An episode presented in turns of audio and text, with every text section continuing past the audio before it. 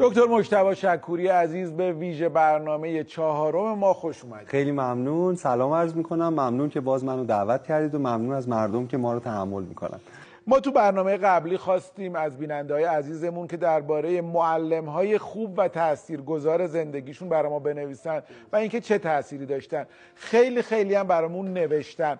اینا ادامه بدید لطفا. کسایی که ننوشتن باز هم برامون بفرستن. و توی برنامه با خود شما میشینیم و صحبت ها و خاطرات مردم و بیننده ها رو می‌خونیم و دربارش حتما. یه برنامه فقط در ستایش معلمان عاشق صحبت می‌کنه.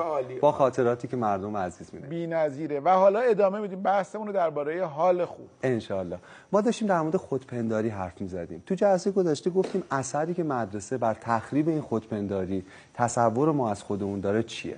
یه داستان بگم. میگن یه فیل رو اگه بخوان رام کنن وقتی وارد سیرکش می‌کنن پاشو با یه زنجیر میبندن به یه سنگی به یه درختی چیزی. فیل می‌خواد فرار کنه. یه بار دو بار سه بار چهار نمی‌تونه. یه هفته دو هفته. میپذیره. آرام و رام دیگه تلاش نمی‌کنه. اینجا زنج... اینجا زنجیر رو جدا می‌کنن. نه از پاش از اون درخته. و فیل قصه ما چون سنگینی زنجیر رو پاش حس می‌کنه زنجیری که به هیچ جا وصل نیست و روی زمین کشیده میشه امتدادش همه عمر در زندان میمونه.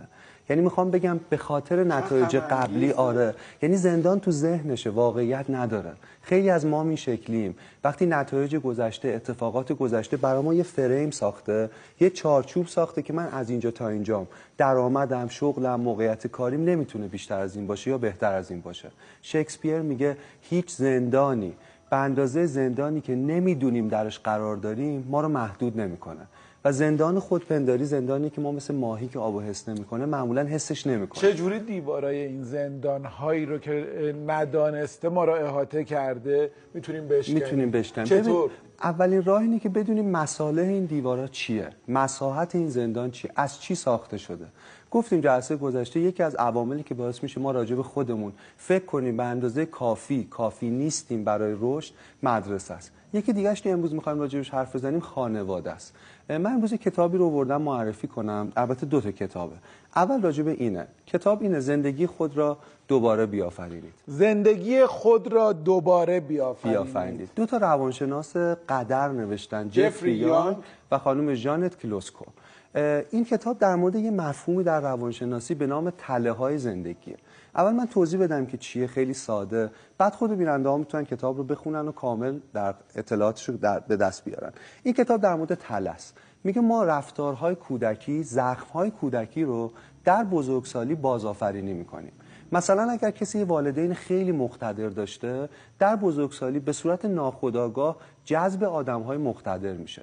یعنی تو ازدواجش تو ارتباطش تو رابطه کاری با همکاراش دوباره همون ساختار همون زخمی که در کودکی برداشته رو دوباره ناخودآگاه بازآفرینی می‌کنه.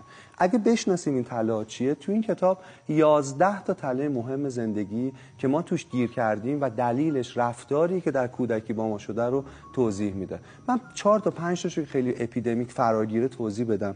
یکیش تله رها شدگیه بچه‌ای که در کودکی طلاق والدین رو تجربه می‌کنن یا خدای نکرده یکی از والدینشون فوت می‌کنه در کودکی احساس ناامنی شدید رو تجربه می‌کنن ترس از تنهایی دارن. تو رابطه بزرگسالی به سه صورت این احساس رو بازسازی می‌کنن. بعضی به صورت حمله. بسیار آدمایی میشن که متعصب حساس حسود اصطلاحا سعی می‌کنن طرف رو محدود کنن نگران تنها شدن. تو حالت دوم بعد از حمله تسلیمه. تو این حالت این زخم رها شدگی رو با این حالت جبران می‌کنن که تو رابطه هاشون به شدت امتیاز میدن. سعی می‌کنن بیش از حدی که لازمه برای ماندن طرف تلاش کنن. تو حالت سوم فراره. اصلا وارد رابطه نمیشن. از ترس رها شدن و تنها ماندن اصلا بازی نمی‌کنن و میبازن. یه تله دیگه تله استحقاقه. بچههایی که تو کودکی دائما پدر مادرشون بهشون گفتن تو عالی تو پرفکتی تو هیچ نقصی نداری. به صورت غیر طبیعی فقط مورد تمجید واقع شدن. در بزرگسالی با این ذهنیت وارد محیط بیرون میشن که عالیان. ولی خب محیط بیرون مثل محیط خونه امن نیست. آسیب می‌بینن. به شدت ضربه های روحی می‌خورن تو محیط کار تو زندگی. مثلا یه تله داریم تله وابستگی. بچههایی که به شدت مراقبت میشن توسط پدر مادر در بزرگسالی توانایی رشد فردیت یا استقلالشون از دست میدن. یا به شدت به آدم ها وابسته میشن بدون اونها نمی‌تونن تصمیم بگیرن زندگی کنن و, و کنش و کار انجام بدن. یا به شدت آدمایی میشن که آدم ها رو به خودشون وابسته نگه میدارن. یه تله دیگه تله اطاعته. مثلا من تو این تله گیرم خودم. من چون لکنت زبون داشتم توانایی خود ابرازگری نداشتم. من بچه بامزه بودم. مثلا یه تیکه که یه نفر به بحثی بود من به ذهنم می‌رسید تا من بیام بگم با اون لکنت و اون در حقیقت مسائل ده دقیقه گذشته بود. یعنی اصلا بحث عوض شده بود. برای همین اینا که این ویژگی رو ندارن باز تو سه حالت شروع می‌کنن تسلیم این تله میشن. حمله اینه که سعی می‌کنن بقیه رو به اقتدار خودشون در بیارن. یه خودخواهی عجیب دارن. من تو تسلیمم. تسلیم جایی که بقیه اولویت زندگیشون میشن. یعنی اساسا سعی می‌کنن ببینن سر یه میز شما آیا همه غذا دارن؟ اگه دارن بخورن. توانایی نگفتن تو موقعیت های مختلف ندارن. ببین تو این کتاب 11 تا تله رو توضیح میده. تله های مختلف. مثلا تله آسیب پذیری والدینی که خیلی می دنیا رو ناامن یا ترسناک جلوه میدن برای بچه ها دائما میگن این کار نکن خطرناکه اینجا نرو آسیب می‌بینی. بچه ها رو توی حالتی میندازن که وقتی از منزل میان بیرون احساس می‌کنن دنیا بزرگه و اونا بزرگ نیستن. دنیا قدرتمنده و اونا قدرتمند یه بار دیگه بیننده کتابمون رو ببینن. زندگی خود را دوباره بیافرینیم دوباره بیافرینیم. من می‌خوام بگم خب یکی از چیزهایی که این خودپنداری رو تو کودکی تغییر میده این 11 تا تله است که ما تو وقت اندکمون یه برشی از بخشیشو گفتیم. چجوری ازش بیایم بیرون؟ من فکر می‌کنم چند تا از تو تربیت مهمه. یکی اینه که بدونیم هیچ روش تربیتی کاملی وجود نداره. همه روش ها ناقصن با گفتگو می‌تونیم بهترش کنیم.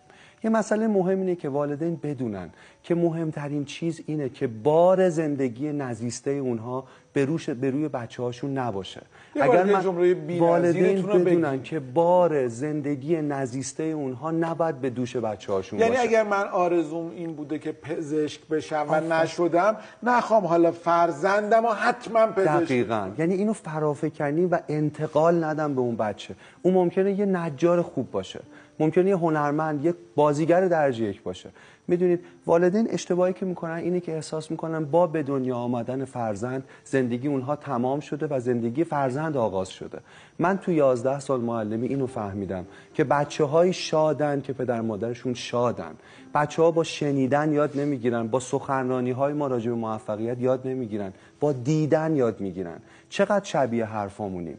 چقدر به رشدمون رو چجوری به بچه‌هامون ببینید گفتگو کنیم ولی مهمترین چیز عمل ماست. ما اگه به سلامتمون بی‌توجهیم به آموزش و توسعه فردیمون بی‌توجهیم. اگه یه کتاب نمی‌خونیم اگه قهارترین سخنران دنیا باشیم اثری رو بچه ها نداره. بچه ها با دیدن یاد می‌گیرن. اگه اتمسفر یه خونه اتمسفر موفقیت نیست بچه ها در نمی‌تونن با ما دائما ماشین های تولید نصیحتیم. ما این کار نکردیم ولی تو انجام بده. همه زندگیمون گشتیم برای تو. توقع ایجاد می‌کنیم و بعد وقتی بچه ها خونه رو ترک می‌کنن چون تمام زندگیمون رو سرمایه گذاری کردیم روشون دچار سندروم آشیانه خالی میشیم. احساس می‌کنیم کل زندگیمون رو باختیم حالا او ازدواج کرده سر کار رفته و ما تنها رها شدیم. زندگی ما اگر می‌خواد غنی کنه زندگی بچه همون باید شبیه حرفامون باشه شبیه نصیحت همون باشه. یه نکته خیلی مهم دیگه که این تله ها بچه ها نیفتن آقا بچه‌مون رو از رفتارش جدا کنیم. اگه یه بچه بهش بگیم ببین تو این حرفی که زدی دروغه این کاری که کردی کار بدی بوده این خیلی متفاوت تا وقتی ما بهش بگیم تو دروغگویی تو آدم بدی هستی. رفتارش از فرد جدا کنید بچه‌ای که دروغ گفته می‌تونه دیگه دروغ نگه. ولی بچه‌ای که لیبل خورده دروغگو دیگه نم دیگه چه راهی به رهایی؟ قسمت دوم اینه که به نقاشی های بچگی کودکانمون نگاه کنیم. وقتی کلاغا رو به شکل هفت میکشیدن یه خونه شاد ماه یا هشت انگلیسی برعکس توی رودخونه جریان داشتن. من ما چه شکلی بود عالی من هنوزم کلاغا رو هفت, هفت ماهی رو هشت و خورشیدایی که عینک دودی داشتن. و می‌دونید می‌خوام بگم خونهمون چه شکلیه تو نقاشی ها ماییم همسرمون و بچه‌مون که همه به پهنای صورت داریم میخندیم. مهمترین سوالی که پدر مادر بعد در مورد خودش و خونش بپرسه اینه که چقدر خونه من شبیه نقاشی است اون مدینه فاضله اون اوتوپیای بچه های ما آرمان شهرشون از خانه است. یه آقایی رفت با سه تا بچه پیش بزرگی پرسید من می‌خوام برای بچه هم کنم چی کار کنم؟ گفت برو خونه و زن تو دوست داشته باش. بزرگترین کاری که می‌تونی برای بچه‌هات بکنین که فضای امن عاطفی براشون بسازیم. ببینید نکته بعدی همدلی عادی سازیه ببین ما بعضی وقتا یه شخصیت پرفکت بی‌نقصیم برای بچه‌مون.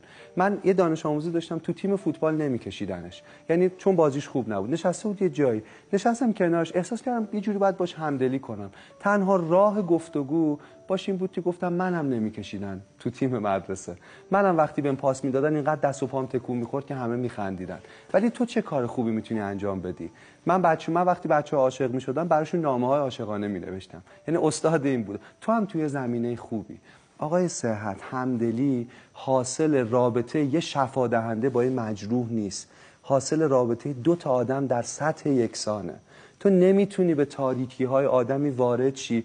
وقتی تاریکی های خودتو از او پنهان می‌کنی. ضعف های خودتو پنهان می‌کنی. پدر مادر بودن مساوی بینقص بودن نیست. یه وقتایی مساوی اینه که ما هم در سطح او خودمون رو بیاریم پایین. ما هم از عیب هامون بگیم از نقص هامون به او بگیم. ببینید من می‌خوام بگم موهبت ناقص بودن رو از بچه هامون دریغ نکنیم. تو این کتاب اجازه بده اجازه بده اجازه بده. این لغت رو یه بار دیگه این جمله. موهبت ناقص بودن. ناقص بودن رو از بچه همون دریغ نکنیم. اولا انتظار یه زندگی بینقص ازش نداشته باشیم چون اون فقط یک انسان شبیه ما. ببین یه تله هست تو همون کتاب به نام تله نقص شرم مخصوص بچه های اول خانواده است معمولا. اونایی که والدین یه تصویر پرفکت از تربیت دارن. همه چی این بچه باید درست باشه. و شروع می‌کنن به عیب جویی این کارو نکن اینجا اشتباه کردی این حرفو چرا زدی؟ و این بچه در بزرگسالی به سه حالت ممکنه دچار تله باشه. یا عیب جو بشه یعنی یه آدمی بشه که تو همه جا عیوب بقیه رو می‌بینه از ارتباطاتش لذت نمی‌بره. یا با این تصویر راجع به خودش خانه رو ترک کنه که من پر از عیبم که من شایسته دوست داشته شدن نیستم. آقای سعد از خجالت از خجالت زده کردن بچه ها به عنوان روش تربیت استفاده نکنیم. یه بچه که قضاش در کودکی از ماست پناهگاهش از ماست. وقتی بهش میگیم دیگه دوست ندارم خطر عدم بقا رو داریم براش تداعی می‌کنیم. یعنی با گوش های این بچه این به خطرناکترین شکل ممکن شنیده میشه. از شرمسار کردن بچه ها استفاده نکنیم. دکتر عزیز چون درباره موهبت ناقص بودن صحبت کردی ما این موهبت تو این برنامهمون الان داریم. یعنی صحبت ما الان قرار ناقص بود دقیقه. خب من یه تیکه از اینو بخونم. فقط یه تیکه چون بحث رو جمع می‌کنه. آره, آره. باز ناقص میمونه. ولی بحث جمع این یه کتاب به نام جرأت بسیار اجازه بدید من آره. شما بگیرید من بخونم دکتر برن براون برن براون. برن براون جرأت بسیار, بسیار. این کتاب در مورد همین موهبت ناقص بودن ما این کتاب دیگه از ایشون معرفی کردیم. یه فصلی داره من اگه بخونمش. بله. یه فصلی داره در مورد تربیت کودک با تمام وجود. پس بعد آخرش این فصل این بخش تموم می‌کنیم و آره. باز هفته بعد ما منتظر شما. درخه با افتخار. میگه که بیانیه تربیت فرزند با تمام وجود. یه سری نکته است. این خانوم میگه من هر روز اینا رو با خودم مرور می‌کنم. کاش ما مرور کنیم. اولین بندش اینه که خطاب به بچهش میگه فراتر از همه چیز دلم می‌خواهد بدانی که دوستت داریم و دوست داشتنی هستی. تو این را از کلمات و اعمال من خواهی آموخت. نحوه برخورد و رفتار من با تو و با خودم به من به ما درس عشق خواهد داد. هر بار که مرا در حال تمرین مهربانی نسبت به خودم و پذیرش نقصهایم می‌بینی می آموزی که سزاوار دوست داشته شدن تعلق و شادی هستی.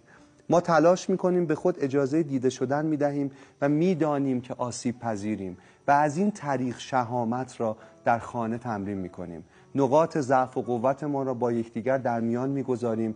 برای هر دوی اینها ضعف ها و قوت ها در خانه ما جا هست.